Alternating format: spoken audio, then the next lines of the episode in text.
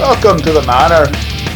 Welcome back to the Twin Terrors Macabre Manor of Mead, Metal, and Mayhem. I'm James. And I'm Jody. Woo! It's Jody. Jody's here, Yay! Yay! I suppose. Can't get rid of me that easy. no matter how much penicillin I keep using. Hey, wait. So, so, um, yeah, this one's Jody's. Woo! What are we talking about today, Jody? Uh, today we are going to talk about the return of Deep Purple because it's been a while since we've done a Deep Purple episode. Yeah, so it's not the Deep Purple's returned, you know, Yeah. we're returning to Deep Purple. Right. uh, yeah, this episode we're going to talk about the uh, Stormbringer album. Woo! Stormbringer. Yeah. All right. So I um I, I took most of my notes from uh, the liner notes from one of the reissues of the album. Uh, I don't remember what year. I'm gonna say 1999. Sounds good. um, and the, the liner notes for that release were uh, written by Simon Robinson. Cool. Who's he? Uh, Um, he's the guy that wrote the liner notes for the Stormbringer album. All or, right. or at least that that or at least that release of the Stormbringer. I mean, he probably wrote the ones for Burn too. So that- is he is he a journalist? Does, does he help produce the band? Uh, who who was he? Uh, I don't know. Okay. well, I, I don't either. but I'm asking, damn I don't know. he may be some uh, record company guy. I don't know. Okay, sounds good. Just curious. Uh, so when last we left off, uh, Deep Purple had uh, they it was a new lineup. It was the Mark III lineup. Um, it still consisted of Ritchie Blackmore, Jon Lord, and Ian Paice, but they had uh, brought in David Coverdale to be lead vocalist, and sharing lead vocals, but also playing bass was Glenn Hughes. And of course, they replaced Ian Gillan and, and Roger Glover. Um, they had released an album called Burn, and uh, so they they were on tour for Burn. Uh, that tour ended in May of 1974, and the next month, June, they spent on uh, various solo projects and such by the various members. And they would reconvene in early July to start work on a new album. Uh, the rehearsals were held again at Clearwell Castle in Wales. Uh, rehearsals were held between playing soccer and shooting air rifles in the woods. and seances. And seances, yeah, I think they did some of that too. Yeah, Richie. Richie liked to do seances. Uh, and I know he did it on one of the other albums that we talked. Fireball, I, Yeah. I do believe. Yeah. One of the guys that was part of the crew, I guess, was was there with him. Um, I didn't I didn't write this down, but I remembered this story. Um, so they did a séance, and it was uh, Richie and Glenn Hughes and this this guy from the crew, and uh, Not Motley Crew, just you know their crew, right? yeah, their their crew, yeah, because you know that'd be cool. yeah. yeah. Um, and I guess they were they were in the basement of Clearwell Castle, and so they're they're down there doing the séance, and uh, it was like the guy from the crew he'd grown up on a farm, and they had this cow, and the cow died. I don't know, died or been slaughtered for meat or whatever. But um, I, I I all I know is from what was described, it was like they all, or or at least Glenn and the guy from the the, the you know the, the crew guy ran out of the basement because they actually made contact with the cow when they tried. I I don't know. now I've been to some seances. and I've and I've seen some weird shit. Yes. So I'm not gonna say it's impossible.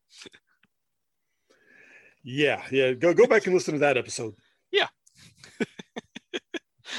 That's Oh, uh that, that was that was uh, one of the first five or ten episodes. It is way back there. that Yeah. Yeah. Um, but uh, according to an interview given by keyboardist Jon Lord, they uh, they worked up about 15 songs, and uh, they uh, thought they could possibly wind up with a double album.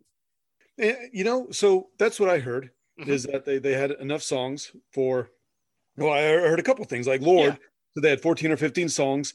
Um, not sure. I, I couldn't see any, I couldn't find anything more about them other than the nine on the album. But, but then one of the guys in the band also said two of those nine songs are kind of filler and had to be written in the studio because they needed to flush the album out, which seems weird if they had 14 or 15. Right. Yeah. And uh, most most of the material was written by Jon Lord and singer David Coverdale.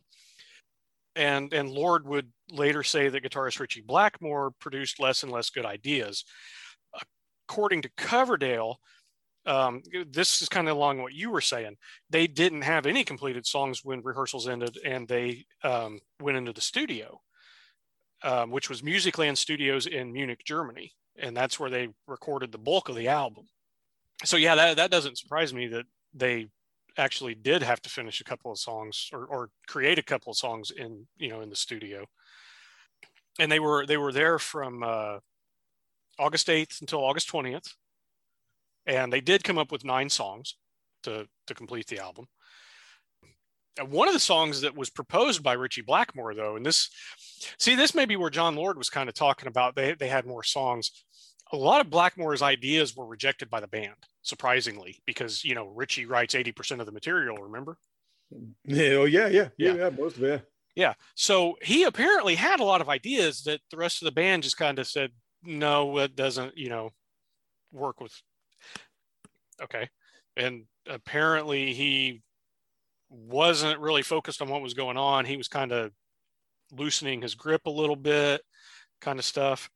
Well, a couple reasons, yeah. Yeah but um, he actually proposed a song. It was actually a cover, which they hadn't done since really on an album since the Mark One lineup.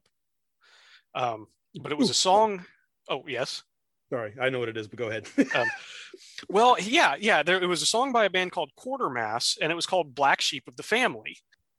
It, that's going to come up again later and but the rest of the band like you know like uh, most of his ideas they rejected it and he he shelved the idea like he did with most of the ones he had uh, but you know i mean this is ritchie blackmore he usually got his way with got his way you usually, know and, I, yeah yeah um, yeah and, and then and then like i said you know he he he even admitted that he let his grip relax and you know this this album as you'll see kind of gets away from him well yeah, uh, he's going through divorce.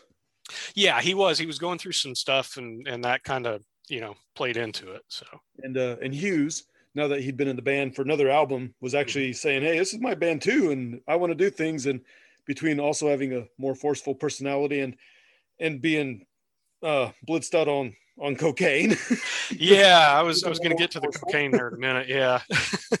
so yeah, it's uh, yeah. what are you going to do? Yeah. Hey, uh, real quick. Yeah. You know how you talked about maybe doing a double album? Uh-huh.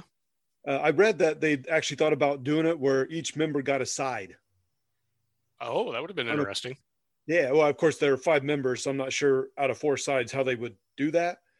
But, um, I the only thing I could think of is maybe Coverdale and Hughes, since they were both singing, maybe, and and we're both the new guys. True. You know, I that's the only thing I could think of. I don't know yeah, that might have been kind of kind of like the uh, kind of like the Kiss albums. Yeah, the solo albums. Yeah, the yeah. solo albums, but they're still Kiss, and this just would have been Deep Purple, but with like sides. I don't know. It might have been yeah. neat. Yeah, would have been different. So, anyways, anyway. Yeah. So the album was uh, mostly finished in, in, like I said, in, in uh, Munich, music, in Studios. So at that point, they they headed to the U.S. They had to do some uh, shows here in the in the U.S. Um, I think it was like four stadium shows, uh, including one at the Astrodome in Houston, Texas. And uh, you know, like James just mentioned, Glenn Hughes uh, doing cocaine. Um, apparently, that's that's kind of where he started. Uh, according to what they said in the liner notes, was that uh, at at that show somebody got him to try cocaine, and that led to his addiction. But if you know anything about Glenn Hughes' career, um, it was largely over the years derailed by his addiction. Um, it, it, lasted well into the 80s. Um, he he actually, uh, like former Deep Purple singer Ian Gillan, he wound up in Black Sabbath. He actually was on the the very next album after the one that Ian Gillan did, and um, he got fired before the tour even started because he couldn't keep it together because he was he was so loaded up on cocaine. Tony Iommi fired him. I think Tony actually punched him in the nose, if I remember correctly. Um, but they, they uh, Glenn got cleaned up eventually, and, and he and Tony, you know, uh, straightened it out and everything, and and they, they actually did work together later on, um, and kind of kind of did an album that Tony wound up putting out a little bit later, but. Uh, but yeah, uh, the the Houston show was also um, the largest payday I think they'd had for a single show, um, and, and of course uh, the, the real, real quick because yeah. you, you, went from the you went from the cocaine into the other thing. Yeah, uh, I can't remember if it was Lord or or Paice, but they kind of they kind of made it everything seem like it wasn't that big of a deal for their drug addictions because it's like, yeah, little snort here, a little smoke here, a little drink here. yeah. yeah, well, it's probably, did not help. No, yeah. um, but yeah, at this at the show at the Houston Astrodome, um, they made the uh, at the time it was like forty thousand pounds, so British pounds. So uh, that for them was the biggest, I think, single payday they'd had for a, a show. And then after those shows, they went to the record plant studios in Los Angeles where they actually finished the album. And I think what they did there was mostly the vocals. I think they had the basic tracks pretty much done. Nice. Again, they had Martin Birch. And uh, it, you know when when they get the album finished at Los Angeles, he starts mixing, um, and drummer Ian Paice kind of tags along with him to uh, he, he wanted to learn the process because former bass player Roger Glover had some success going into producing. Um, yeah, right at this time, because I, I, got that, I almost said it earlier when you talked about that. So it's perfect. Yeah. uh, so past member Glover was working with Purple Records still, and he produced mm-hmm. Elf's, uh, Ronnie James Dio's band Elf. Yeah. Uh, their Carolina Country Ball that was released in 74, same year Stormbringer. Mm-hmm. Uh, oh, well, released on Purple in the UK and MGM elsewhere. Yeah. Um, but also Nazareth's Rampant album. It was is his third time working with them and and last, but yeah, that's what he's doing this year with at least a couple bands that are well known to probably anybody listening to our yeah. Podcast. And uh, um, a couple years down the road from this, he will produce "Sin After Sin" by Judas Priest. But the the band had kind of taken a turn on this album the songs were more in a funk style instead of hard rock. Now there there are still, uh, well, and we'll get into the songs, but there are still a couple of hard rock songs on the album. But yeah, the majority of the songs are more of a funk style, and that's because you've got Glenn Hughes and David Coverdale in the band, and like James was saying, you know, this was that's the kind of stuff that Hughes was starting to get into before he joined Purple. Yeah, he, he even said that he and Coverdale uh, being more Northerners, uh, mm-hmm. uh, that, that, was a lot of the stuff they listened. They listened to a lot of R and B. Yeah, it was popular where they grew up, and when they were you know becoming musicians. So yeah, it's, yeah, it's funkier. Yeah, and it pissed off uh, Ritchie Blackmore when Hughes would say he's a funky guitar player. yeah, he, yeah, he did. That was in the liner notes too. well, not that Richie got pissed, but that Hughes would say it. well, you know, when you call funk shoeshine music, which is vaguely racist. Yeah, actually, yeah, I was going to mention that here. Um, oh, uh, that, he, that he did that. Yeah, it's um, you know, I, I, yeah, and and I, I, I don't, I, am not going to say Richie is or isn't racist because I don't know. I don't either. And then back yeah. in the day, I mean, uh, we said all sorts of shit about rap and stuff. And not yeah. about racist. We just hated that music, right? ours, and but it does come across as that because it's obviously you know right and that and and and that's kind of what Richie said later on was that he he liked a lot of black artists but he liked the ones that did rock and roll. So and and i've talked about how they did um uh, cover little richard's good golly or not good golly miss molly lucille.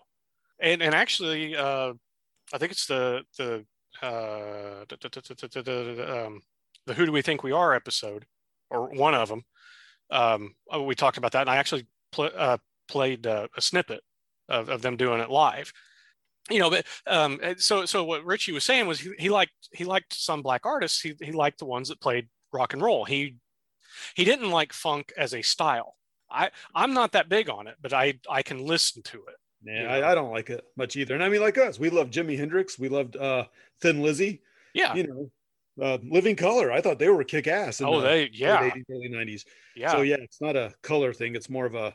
I, I like the yeah it's it's yeah it's it's more of a style thing and um, although you know as as much as i don't like rap i do like uh, even though i haven't listened to it in years i, I liked you know the early run dmc stuff when i first heard it i liked the fat boys you know um Uh, so I not, but I, I- I appreciate the fact that they're singing because that's that's their way of getting out the anger and, and being Yeah. social commentary.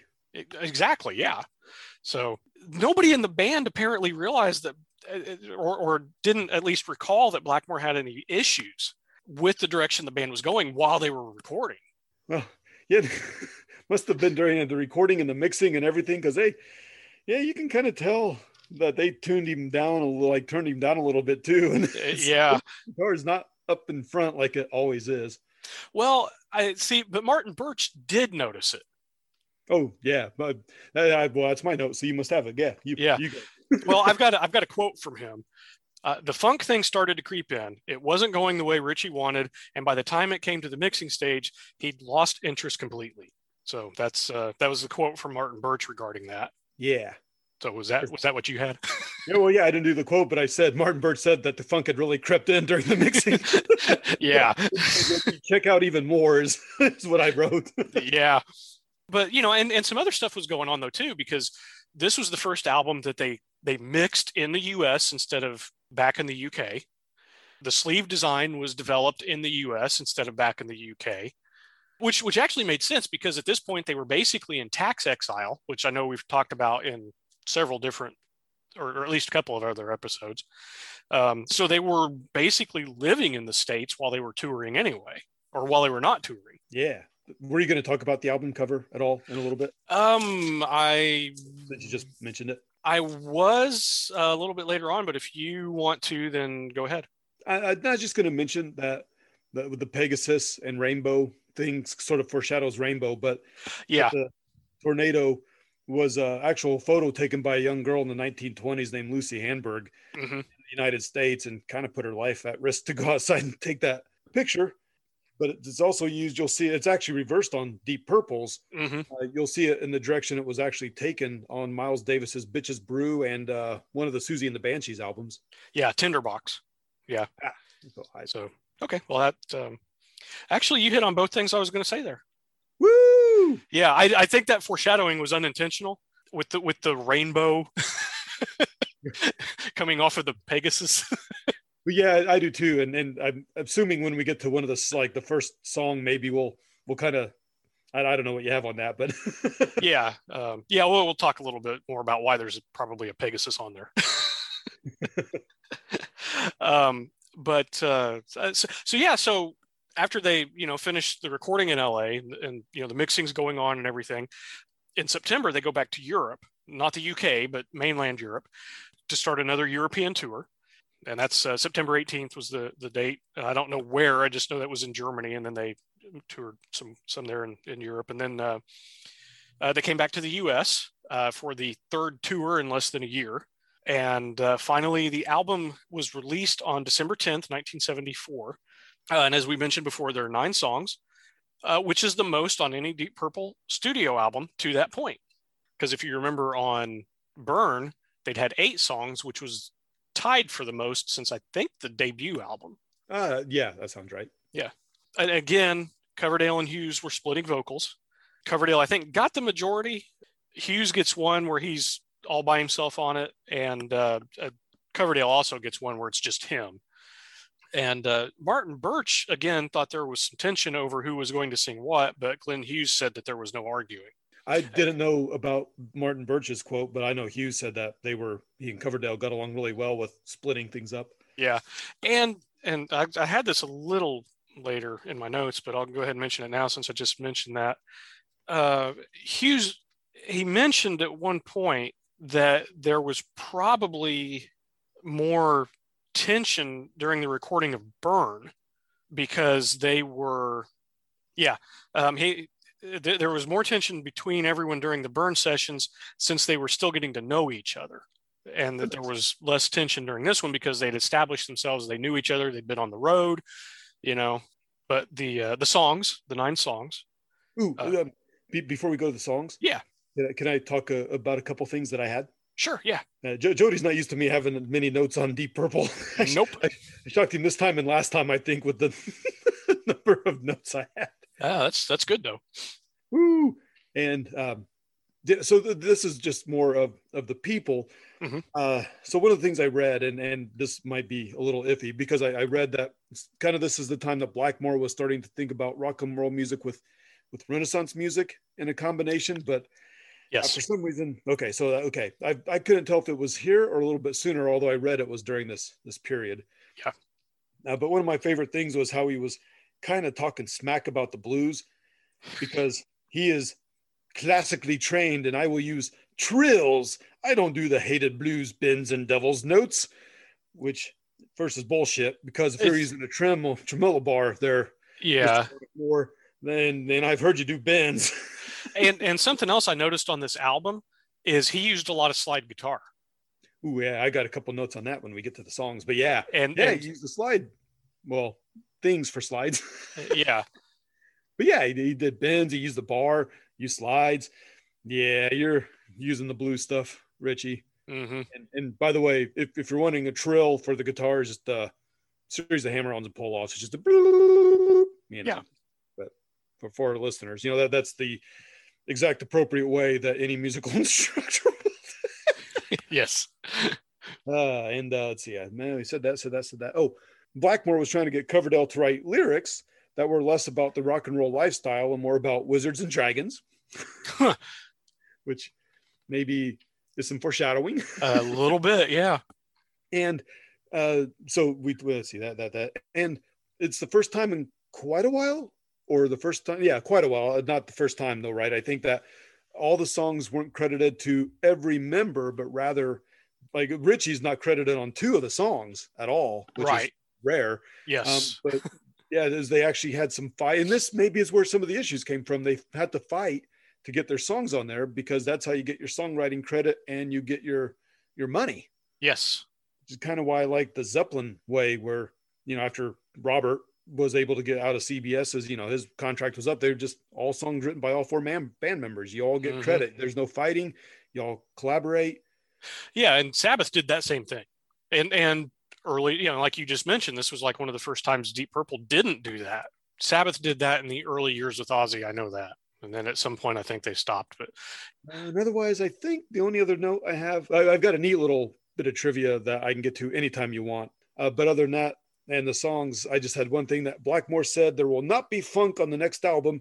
It'll be straight up rock and roll, which I suppose tech technically He for- was- for him. te- technically, for him, he was right. Yeah, that was a little foreshadowing. They- Uh, They said you was gonna play rock and roll. They was right. yep. All right, sorry. So yeah, other than one little neat, neat bit of trivia that I can do now or later. Uh, let's do it later. Okay. Uh, I'm good. Yeah, you go on with yourself, and I think I'm good, except for some notes on half the songs. Okay. Um, yeah, so the songs consist of uh, the opening track is the title track, Stormbringer. It is about, uh, according to Coverdale, it's about some sort of mythological creature capable of doing a great deal of destruction. Um, it actually wasn't until later, and I don't know if it was like right after the album came out or a couple years later or, or what, uh, but it wasn't until later that he he learned about Michael Moorcock's Elric saga and the sword Stormbringer. Which- really is the only mythological thing called Stormbringer that I could find. I even looked. Yeah. well, I yeah, I don't I don't think he was really thinking that was the name of the mythological thing. I just think he thought that was a really good name. And that, that works too. I mean, it's Yeah. not unusual for different people to come up with the same name as something. Right, yeah. Which which is funny because later on uh, Michael Moorcock would do some work with Blue Oyster Cult. He Yeah. actually he actually wrote some lyrics for Blue Oyster Cult. Um, one of those songs was called Black Blade, which was about Stormbringer, the the, the sword. The demon. Yeah. So there a fun fact about the song Stormbringer. At the beginning of the song, there is a a kind of a, a- this you you hear this growling, Um, and it's it's it's actually a backwards recording of David Coverdale, and what he's doing is he's reciting a bit of dialogue from The Exorcist from Linda Blair's character. yeah, and it's it's um, some of the some of the cursing that she does. little little more the, the more graphic. yeah, that's what what uh, what the liner notes said basically was that it was Coverdale yelling obscenities. But, but he's not really yelling. It is more of a growl. I mean, you can you can hear it. It's it's buried in the mix a little bit, so it's not at the front, but you can hear it. It's just, just kind of this this low, you know. is it is it the uh is it the your mother sucks cocks in hell? Is it? I think that, it is. That's yeah. Yeah, I think that's it. But yeah, I uh, that, that's hilarious. yeah, that's uh, that's up there with Nicko doing the backwards thing on the maiden. Oh yeah. Go back and listen to that one too. yep. Oh. oh yeah. Uh, so the next song on the album is. Uh, were, you gonna were you gonna mention oh. on the first one the the the hook rainbow the the lyrics? Um, no, go ahead. Right. Well, and and I'm not sure how much I, we've already foreshadowed and mentioned it, so it's yeah. not like it's a huge shock that there's going to be a band coming up called Rainbow that Richie Blackmore's in. Yeah. And and I don't know if Richie said it, but a lot of people assume that the hook in the song, the line where it talks about rainbows and and stuff, yeah, is is where he got the the idea for the band name. I, you know, I, I don't know. Um, I, I, I really don't know. I, am not sure either. You know, I that's, I yeah. I the, the liner notes didn't say anything about it. Um, actually, the liner notes didn't mention anything about the rainbow on the album cover. I wonder why. yeah, I just I I when I was when I was writing my notes about the album cover, and I, I wrote down, you know, that's there, there's a Pegasus on the cover, and, and I looked at the cover again, and I went, and there's a rainbow. it's not it's not your typical rainbow, right? It's it's more of a rainbow effect that's coming off of the uh, the Pegasus. But when you look at it, you, you you very much see that it is a rainbow. Right. Yeah. Yeah. So it's um anyway, yeah, it's uh, um, so the the next song on the album uh, was uh, it's it's "Love Don't Mean a Thing," and this one this one has an interesting uh, story to it. Um, kind of came about when uh, they were they were in Chicago. I, am guessing this was on the Burn tour, and uh, Rich I guess Ritchie Blackmore's walking down the street, and he sees this uh, African American black this this black guy um, a, a, busker, a, a, street busker. So there's a guy, a black guy with a guitar standing on the street corner playing music, probably with his guitar case open so people can put coins in it, you know, yeah, or, or, dollars or whatever. Yeah. Does. yeah, plays in yeah. public to get some cash. And um, so Richie hears him and he likes what he hears. And he invites him back to the, the Starship because at this point, Deep Purple had the Starship, the airplane that uh, Led Zeppelin had nicknamed the Starship, I think. Um, I know Zeppelin had it first. it, it's all good. We'll we'll get there yeah. eventually. Was that we're we we've passed Zeppelin's time period of where we are, but we're going to do some more this year. Yay! Um, so they I in the plane they had set up an area where they could jam, and so Ritchie brings this guy back, and he he sits in with the band and jams, and he he shows them this song and after jamming on it for a bit, um, they, they get it down. The guy leaves, and no one could remember his name afterwards. yeah. so they, they couldn't give him songwriting credit on the album. And, and they actually tried, right? They yeah they were going to, and yeah, because he they they paid him so they could kind of record it and work it out after he helped them, and the guy even helped Hughes and Coverdale write the lyrics from what Hughes Hughes yeah. said, and yeah, and, and, of course, this does help show that Richie's probably not racist. He was right. probably not using a very good term for funk music. Yeah. You know. Well, again, it was 1974, and I won't. Yeah, it, it it's it's it's still not acceptable term, an acceptable term, but back in 1974, it would have been more accepted than it would be today. so yeah, uh, "Holy Man" uh, is the third song on the album and that is the one solo vocal for Glenn Hughes. Um, and I, I, I like it. I, I, like Holy Man. I think that's that's a pretty good song. I actually I only did notes on the ones that kind of had a neat story, like like mm-hmm. Love Don't Mean a Thing, because I don't like the song, but I love the story. Yeah, I, I like the song. It's just not a you know. Yeah, but, yeah, I, I, I like Holy Man. It's good. Yeah. Uh, you were talking about doing slides, uh, slide solos. Yes. And on this particular one, isn't this one Ritchie? Uh, Glenn asked asked Ritchie to do a slide solo. He's like, "Hey, go get the slide and do a slide solo." And instead of going across the room, which would have been a few feet, uh-huh. he grabs a screwdriver that's sitting next to him and uses a screwdriver. Just and, and, and from what I, I've read, it's not that he looked at Hughes and was like going, "Motherfucker." He just it's almost like he couldn't be bothered. And yeah. Was, I, I, am under the impression that was pretty much Ritchie's attitude the whole time. Was I, I can't really be bothered. yeah, yeah. So and, and there's a more slide in one of the other songs that he uses a slide on. Yeah. But yeah, it's, this is a screwdriver. It's, it's really damn good. uh, yeah, yeah. Actually, it is. Um, now, okay. So speaking of the guitar solos, um, I, I was getting ready to go on to hold on, and that's the guitar solo on the album that everybody in the band except maybe Ritchie, was raving about was for the song "Hold On," and um, so this the song was largely written by Jon Lord, but apparently Blackmore was very blasé about the solo. He just yeah whatever, and he ripped something off, uh, uh not not ripped it off, but you know, just just, just pulled it out of his hat. Yeah, know. yeah. Eh, but it still amazed everybody, and Ritchie was just like, yeah, whatever. that's that seems right. uh, my uh, my favorite part of the song is is that Hughes was hanging out because uh, David Bowie was around, and you know Hughes knows yeah. these. He's, he's talking to him, and he and Stevie Wonder's there. Yes, and then he uh, brings Stevie in while Coverdale's doing the vocals, and Coverdale hated for people to watch him do the vocals, and he's like, "Who the fuck is this?" And he's like, then he finds out Stevie Wonder's like, "Oh, shit, Stevie Wonder, and they all jam together and yeah, hang out. yeah.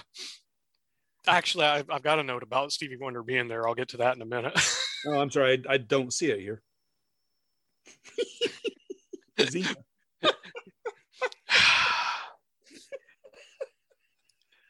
Yeah, yeah, yeah, yeah. You know, uh, hold on. There was actually you, you mentioned Bowie. There was actually some talk of Bowie doing a cover of that.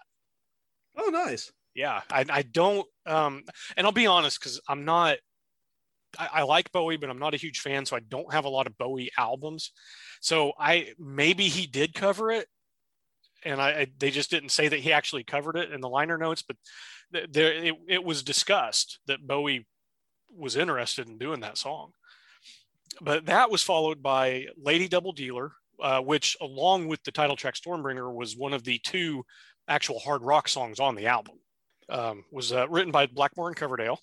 Not one of my favorite on here. Not sure. No. I, I don't know. It's it's almost. I don't actually like the album much because it is too funky for me. Also, and yeah, a couple of hard rock, some funk. It's not a very cohesive.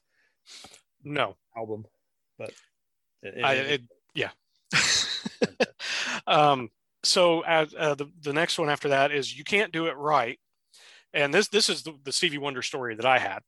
Um, so he I don't know which album he was working on, but he was he was also working at uh, the record plant. So he's he's in the same building that they are, and uh, Glenn Hughes goes to the bathroom, and there's Stevie Wonder, and and he's like, "Oh damn, Stevie Wonder," you know. So he invites Stevie back to listen to the mix of "You Can't Do It Right," and um, I guess uh, according to Hughes, uh, Stevie's reaction was to ask him if he was sure he was white. because Hughes was the one who did most of the vocals. So Stevie's reaction was you you, you sound black. yeah. Wow. Yeah, that's great. Yeah, yeah, and and and that's the thing. Uh, the, the Glenn Hughes and David Coverdale were both big fans of Stevie. So when uh, so so when when when Coverdale had that reaction when he was trying to record those vocals, he was yeah he was he was actually he was kind of mortified when he realized it was because I guess the what what he said was uh, whoever's making that noise in there, fuck off, because he couldn't see who was in the booth. and so Glenn escorted Stevie out of the booth. and then David found out later it was Stevie, and he was like, oh, fuck. so so the, the the next song after that um, supposedly ritchie blackmore didn't even know what the finished title of the song was uh, it's a high ball shooter and i'll be honest i just listened to this album while i was finishing up my notes and i it really it doesn't stand out to me it's, it's one of the two songs that they just kind of did in the studio to round Yeah. out the album. So it's yeah. Now the gypsy is one of blackmore's actually favorite songs from what i understood. And uh, this is the other the second one that was just done just to round out the album but i actually really like this song. I yeah. I dig this one a yeah blackmore and hughes both i think kind of said this was their favorite song on the album.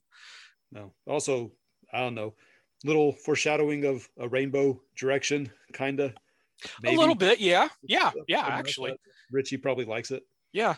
Um, now, uh, you you mentioned earlier about the the medieval uh, medieval music, kind of classical stuff that Ritchie was starting to get into, and the the vocals on this. So it, it's it's Hughes and Coverdale actually singing and making use of what they call a, a parallel organum, where two voices sing at an interval of either a fifth or a fourth or in Deep Purple's case, a third and a fifth. And that is kind of where Blackmore is starting to incorporate some of that medieval stuff into the, the music. Of course, I don't know that Blackmore came up with that. I, you know, I just, that was, uh, you know yeah it could have Yeah. but that was, that was something, uh, you know, that, that goes back to medieval times and, you know, just doing, yeah, like, like, like monks in the church choir or whatever would do that kind of stuff. Um, yeah, so they they kind of worked it into the Gypsy, and it's it's, it's more of a laid back song, um, but not not necessarily a lot of funk in it. it I wouldn't call it hard rock, but uh, yeah, it's it's no, a really it's not hard rock, not funk. It's it's neat. yeah, it's a really good song. Um, and and yeah, I think that it, you can kind of see that's kind of the direction Ritchie's getting ready to go in. So the last song on the album is actually it's it's one of my all time favorite Deep Purple songs. Um, it's Soldier of Fortune, and uh, I've I've loved this song ever since the first time I heard it, um, which I didn't even hear the whole song. Uh, it, it was on a live album that came out later in the '70s, and uh, it it was I think just one verse and one chorus, um, and it was actually uh, during Jon Lord's organ solo. He started playing it, and then David Coverdale came in and and sang just that verse and chorus, and then Jon Lord went on to something else. But yeah, Soldier of Fortune, and uh, it's I, I think it's one of Coverdale's best vocal performances out of his career. I just I- I, I like this one too. yeah, Quite a bit. uh, it's it's a really good song. It's it's Coverdale's only solo vocal on the album, and it's it's a rare occasion for Blackmore to break out the acoustic guitar. Yeah, yeah, it is. Uh, not very, not for a while. Yeah, Yeah, written by Coverdale and Blackmore, and um, I listened to this when I was doing my notes too a couple times, but I, I finished my because I didn't do as in depth the notes as you did, so I finished a while back. right. Uh, the, the the gypsy trails off, right? Like it kind of goes long at the end. I think so. Yeah. uh, and I was I, I was fairly I'm not sure why I didn't write this down. I thought I did, and it's not here.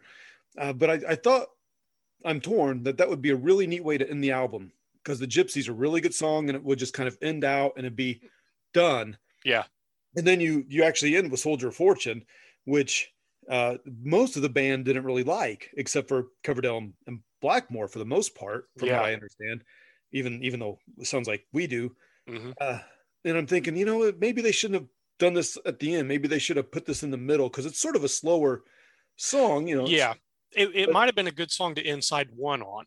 yeah. But but then I thought about it, and the more I think about it, it, it maybe is perfect as an ending for this particular album because of changes up. But Yeah. yeah, I, I dig this song. It's it's uh well, Coverdale said he and Blackmore like Jethro Tull and Bach and English folk music. hmm where some of the styles in the song come from and we like those things Yeah.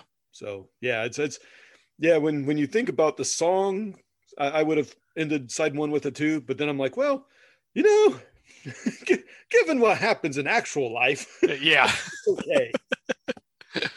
but uh, yeah, and I, I did I did read that in the liner notes about the rest of the band not really liking it because the bass and drums don't come in until late in the song. Yeah, they don't have much to do. Yeah, so so it was like when they're when they were actually doing it, you got Glenn Hughes and Ian Paice just kind of sitting around with their fingers up their nose, waiting for waiting for their parts to come in because it, it's largely it's it's it's Coverdale and Ritchie and and Jon Lord on the organ. So, and this will be the last song that Coverdale and Blackmore ever worked on together, right? And Hughes with Blackmore. Yeah, yeah. Oops. Well, you can take that out if you don't want to foreshadow that much. um, no, no, no. That's that's fine. I'll leave that in there. Yeah. So that's it for the songs. And like I said, it came out in December, but they were already back on tour in November. And uh, when the album finally does come out, Blackmore almost immediately starts bashing it. I'm complaining about the flunk influence, flunk, the, the, the funk influences. the funk influence. Uh, over the years, the consensus, uh, minus Blackmore, is that it's actually a good album. It's just not a good Deep Purple album. Um, and, and, the musicianship is there. And, and, for the most part, the songwriting is there. But um, yeah, it's it's more of a funk album than a hard rock album, which makes it less of a Deep Purple album, you know. So yeah, the keyboards are there's a lot of synth for a change. There is, yeah. Not yeah. not as much organ as usual. Mm-hmm. Which is still good. I mean, it's still fantastic work, but it, yeah, it's sound. Yeah. Um, when the album came out, they largely kept the set list on tour the same. They did drop a couple of the songs from Burn, and they did add uh, the title track. Uh, they added the Gypsy and Lady Double Dealer to the set list. So yeah, I read that, but I didn't have it in my notes. Yeah. So when you said, I'm like, oh yeah, that's Yeah. right. um, and and starting at this point for the tour, uh, they added two bands as opening acts. Uh, one of them was Electric Light Orchestra. Uh, the Yeah. other one was the band James mentioned earlier, Elf. yeah, Um, that had originally been, uh, well, the name goes back even farther. Um, uh, uh, but at at one point, they were the Electric Elves, and then just Elves, and then Elf. And they were led by their singer slash bass player, Ronald James Padavona, aka Ronnie James Dio and they had actually uh, on and off been the opening act for Deep Purple since 1972. So they'd already, you know, they'd already known each other for a couple of years at this point. yeah. I mean, their albums were produced by Roger Glover, Ian Paice, helped. Yeah. you know, Yeah. with a lot of their stuff, and Yeah, Paicey did. And I've got um I've got the first album. And see that's that's what was really cool. Um the the first Elf album, and I- we may mention this because I do want to kind of talk about Elf in an episode on their own. But um you know, every, everybody knows Ronnie James Dio as Ronnie James Dio. Uh, his his real last name was Padavona, and he is actually credited on the first album under the name Padavona because um, he did that to honor the family name on the first album. And but but professionally, he was already going by Dio. And Elf, well, I you know I'll I'll talk about that when we actually do an album an episode on Elf. I'll talk about the style they actually played because it would not be what you think. I, I, there's a reason I've ever I've never actually bought their albums. it's I I like it. You know, I, I do like it. It's it's when you think of Dio, you think of a style of music, and it's not what Dio was known for, um, which is really funny. So, uh, but during a break in the touring uh, near the end of December, so I'm guessing around the Christmas holidays, you know, uh, Blackmore asked Dio and uh, some of the other, I, at at least one of the other guys from Elf and a couple of the guys from ELO, or no, no, it was one person from ELO. Yeah, yeah, uh, one of the one of the Wilburys, right? no, Oh, that's right. Sorry, that's Yeah. just that's just Jeff. yeah. Um, it was it was uh it was a cello player uh, that was in e, you know ELO Electric Light Orchestra. So th- there was a cello player, and so Ritchie asked them. He asked Dio and uh, a couple of the other guys from Elf to uh, help him record the song "Black Sheep of the Family" that he had wanted to do on Stormbringer, and the rest of Deep Purple said no. So they go in and they uh, they record that, and I think they they recorded another song. He was he was just he was just going to put out a single. He was going to put out Black Sheep of the, the Family, and uh, a another song he had written called 16th Century Green Sleeves, which I like. Both of those songs I like. It's Um, good. It's good. yeah, and uh, he was just thinking, you know, he'll put out a solo single. Um, but he was so pleased with the way that these two songs turned out that he decided to go ahead and do a full album, which was not that big of a deal because Jon Lord had already done a couple of solo projects and was planning on doing more. So it, it really wasn't out of the ordinary for somebody in Deep Purple to say, hey, I'm going to do kind of a side project real quick while we got a break. Yeah, it wasn't. I mean, even in 1974, he did window. Uh, Lord did windows in first of the big bands. You know, so Yeah. Yeah. And, and we've talked about that album. I think we talked about it in one of the Burn episodes. Yeah. Or the Burn episode. I don't remember how many we did now. yeah, because Burn came out in '74 too, right? Yeah. Yeah. It Well- came out in early 74, it's like February or something. Yeah. Uh, I- which actually, if I remember right, was the first time since the first two albums came out that they had released two studio albums in the same year, Could same cal- same calendar year. Yeah, he uh, Blackmore actually offered David Coverdale the chance to come in and sing on this on on his album, and uh, I guess he played him some of the demos, and Coverdale was like, "Most of that's the songs that you brought in that we rejected for Stormbringer." and I, and I guess Coverdale kind of felt like it would it would be regressing to go back to that style after they had kind of gone in a different direction on Stormbringer. I don't I don't know why that would be a big deal on somebody else's solo album, you Right. know.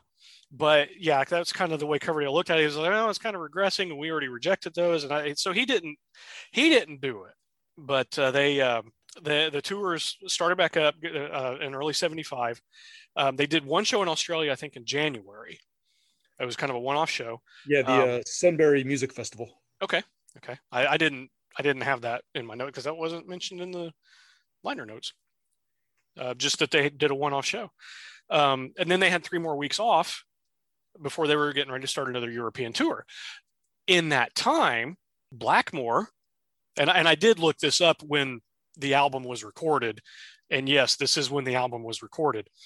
Blackmore used that time to go back to Musicland Studios in Munich with Ronnie James Dio and the rest of uh, Elf, except for the guitar player,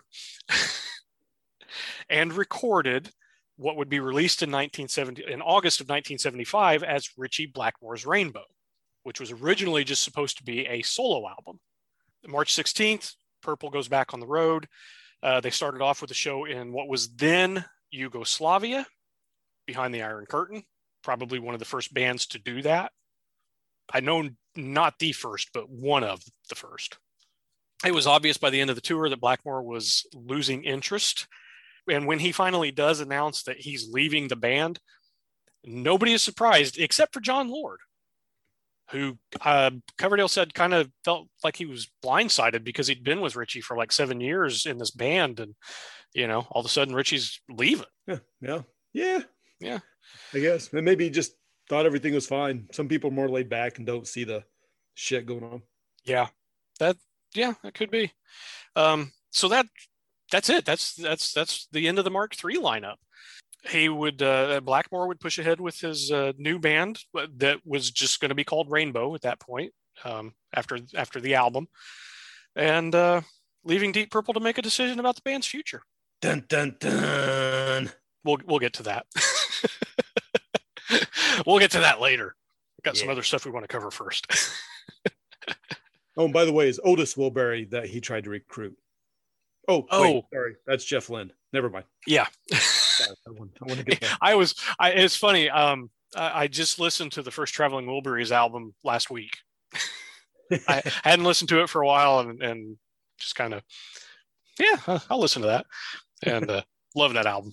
Love that album. I actually love both of those albums. I, the first one was the better of the two, but yeah, I agree. Wilburys were they were great. Yeah, but volume three is pretty good too, Mm-hmm, mm-hmm. which is which is actually volume two. Yeah. Anyway, Yeah. Uh, I don't have anything else, by the way. Oh, oh, you didn't? You didn't Oh, have anything do. on right. on charts or anything like that? Because Uh, I will say this: the album didn't sell real well. I mean, Um, it, it it still went gold, I think, at least, but it didn't sell as much as like Burn had. Actually, see, something happened in my notes because I had other notes, and I do have that. They're just not here, but I can tell you because I remember uh, it peaked, I think, at number ten in the UK. Okay. Still, I Um, mean, still that's pretty good. or number either four or ten. Can't remember. Mhm. The top it did reach number one in Norway. Cool. Uh, it did peak in the states, but not very high. But it did reach gold in the states. Yeah, yeah, that's what I was thinking. So and, and I think it got silver status in the UK. But of course, you know, even Yeah. if it peaks in the UK when the population's a lot smaller, Right. that's that's why I got silver, even though it peaked a lot higher. Yeah. Yeah, it's it's possible to debut at number one for that week and not sell another copy after that. and, and have an album really bomb, even though it was a number one hit. You know, it wasn't really a hit if it only sold enough to get that week. But anyway, like, uh, like, like Kiss's solo albums, they they they were shipped platinum. yep, that means there were a million copies of each shipped. Didn't mean they sold that many. but oh, I'm sorry. Ah, I found it. Uh, it didn't peak at number one. The best place was Norway, but it was number two. Oh, okay. And um, huh, the UK charts uh, sixth. Wow, Okay. that wasn't four ten; It was six. Well, four from 10 is six. Right. See, yeah, exactly. That's, that's what I was thinking. What's the difference? That's the difference. Ah. Oh, oh, yeah. Yeah. Well. I mean, it, it uh, four, five, six, ten. You know, twenty. It's Oh, 20. There you go. USA 20. okay. I, mean, that's still pretty good for the US. Yeah. Yeah. Especially with some of the changes and the funkiness. Yeah. Yeah. Well, I mean, you know, just I'm trying to remember what else was coming out in 1974 that, they would have been competing against. I, you know, I, I- Kiss's first two albums came out in 74, but that's not, I mean, they, they, they weren't really selling that well at that point. Well, Aerosmith's Get Your Wings album was out. What Sabbath have out in 74? I don't know. Zeppelin didn't have anything. They had a 73 and a 75. So I th- uh, Sabbath Bloody Sabbath came out around around 74, but I don't remember exactly if it was 74 or 75. Sabbath Bloody Sabbath was 73. 73. Okay, so that was even earlier. Well, when Sabotage come out? Uh, 75.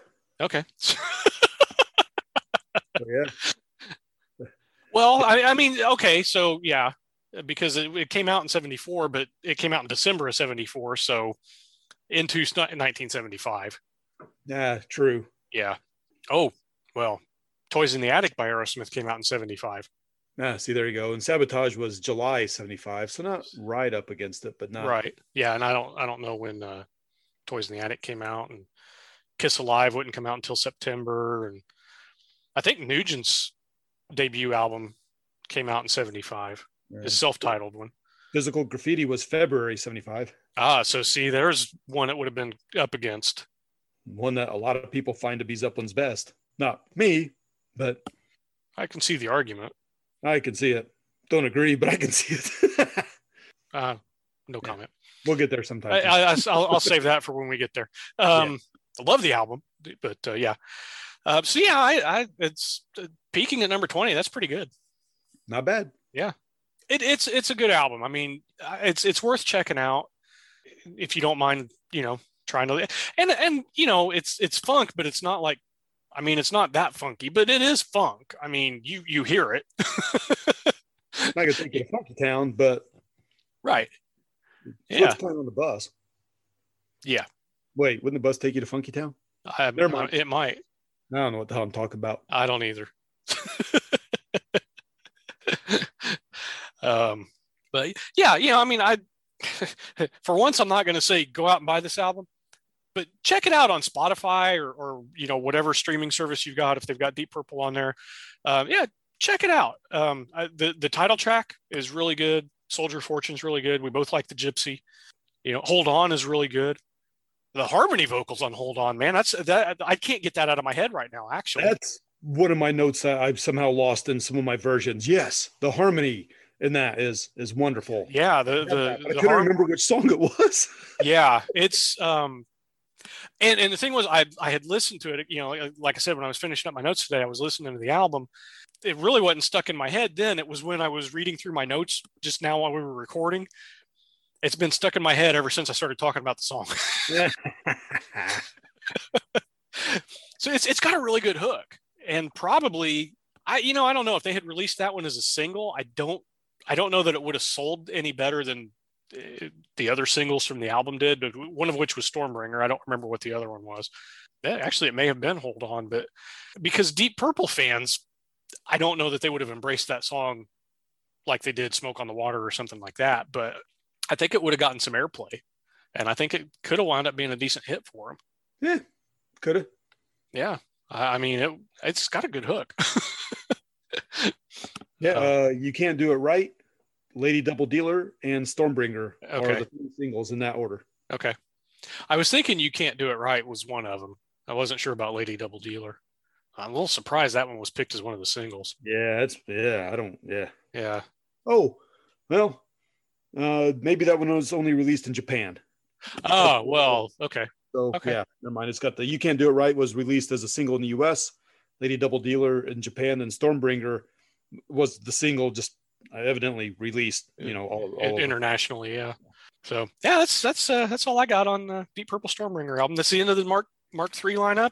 Got some other stuff, but we will get to the Mark four lineup. Yeah. So go listen to it. And while you're there, go and listen to some more of our episodes and then share us with your friends and family. Yeah, do a marathon where you listen to all of the Deep Purple episodes in order. Yes. And then listen to all of our episodes in whatever damn order you want, as long as you do them all. Yeah, there you go. And write us a review, jerks. yes. Well, yeah, that's all I got. cool. Me too. All right. So I guess guess that means until uh until next time I'm James. I'm Jody. And we'll talk to you all later. Bye. The Macabre Manor is brought to you by the Twin Terrors. All rights reserved. Stay tuned for some fun outtakes.